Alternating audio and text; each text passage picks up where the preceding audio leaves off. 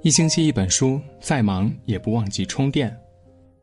我是安东尼，今天我们要分享的是：你越对，得罪的人就越多。生活中，我们常常习惯和人分对错，但是，一旦分出了是非对错，人际关系却变得越来越疏远了。结果就是，你越对，你得罪的人就越多。严氏家训云：“居家戒争讼，讼则中凶。”家不是分对错、辨黑白的是非之地，家是人们温暖的港湾。俗话说：“家和才能万事兴。”凡事要与家人分出个对错，最后只会两败俱伤，毁掉自己的家庭。有一对结婚多年的夫妇，刚结婚的时候有过不少分歧，妻子想小富即安。丈夫想富甲一方，妻子想出双入对，丈夫想彼此独立，妻子想孩子成绩优异，丈夫要求不倒数就行了。夫妻关系一度非常紧张，差点闹到离婚。为了挽救婚姻，他们各自冷静下来，约定彼此最大限度的认同对方。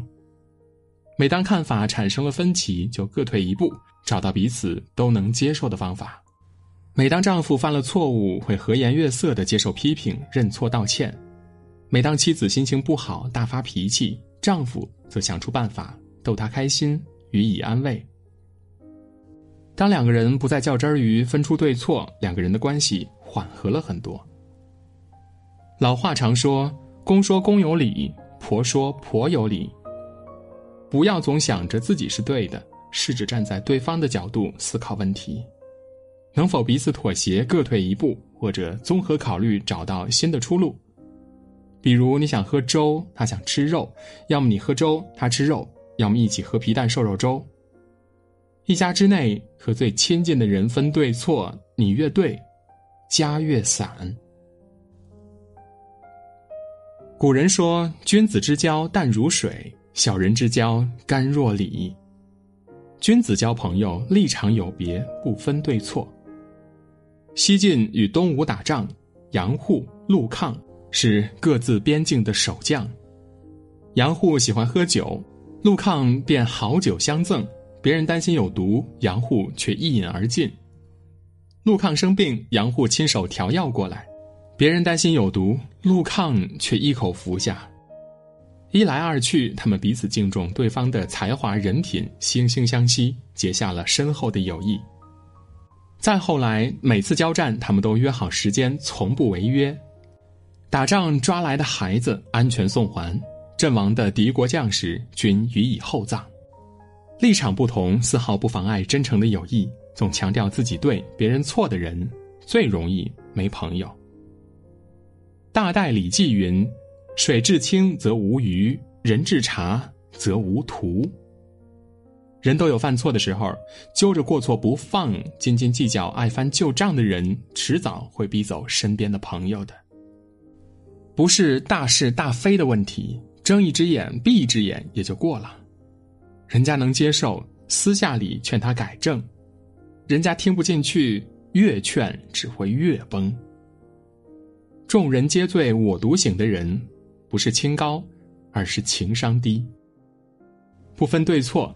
友情才能长存。君子做人取向于前，铜钱外圆内方，象征君子处事要圆，懂得变通；做人要方，坚守原则。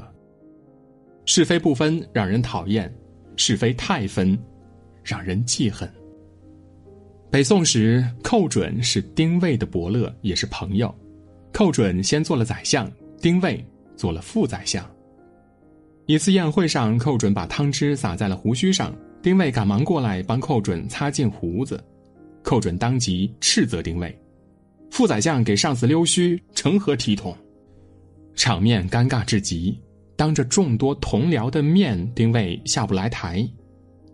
后来，寇准被丁谓陷害流放，客死他乡，都是从这件事开始的。做人混沌一点处事，清明一片守心。心里是非分明就好，处事一定要知变通。若不给三分薄面，不留一点余地，那么你越对，灾祸也就越近。古人说：“行高于人，众必非之。”一个人太爱表现自己的正确，批评别人的过错，就会招来各种麻烦。对错是心里的一杆秤，不是做做样子给别人看的。若只争眼前一时的对错，看不到祸患来临，就很危险了。生活中没有绝对的对，也没有绝对的错，四个字，合理就好。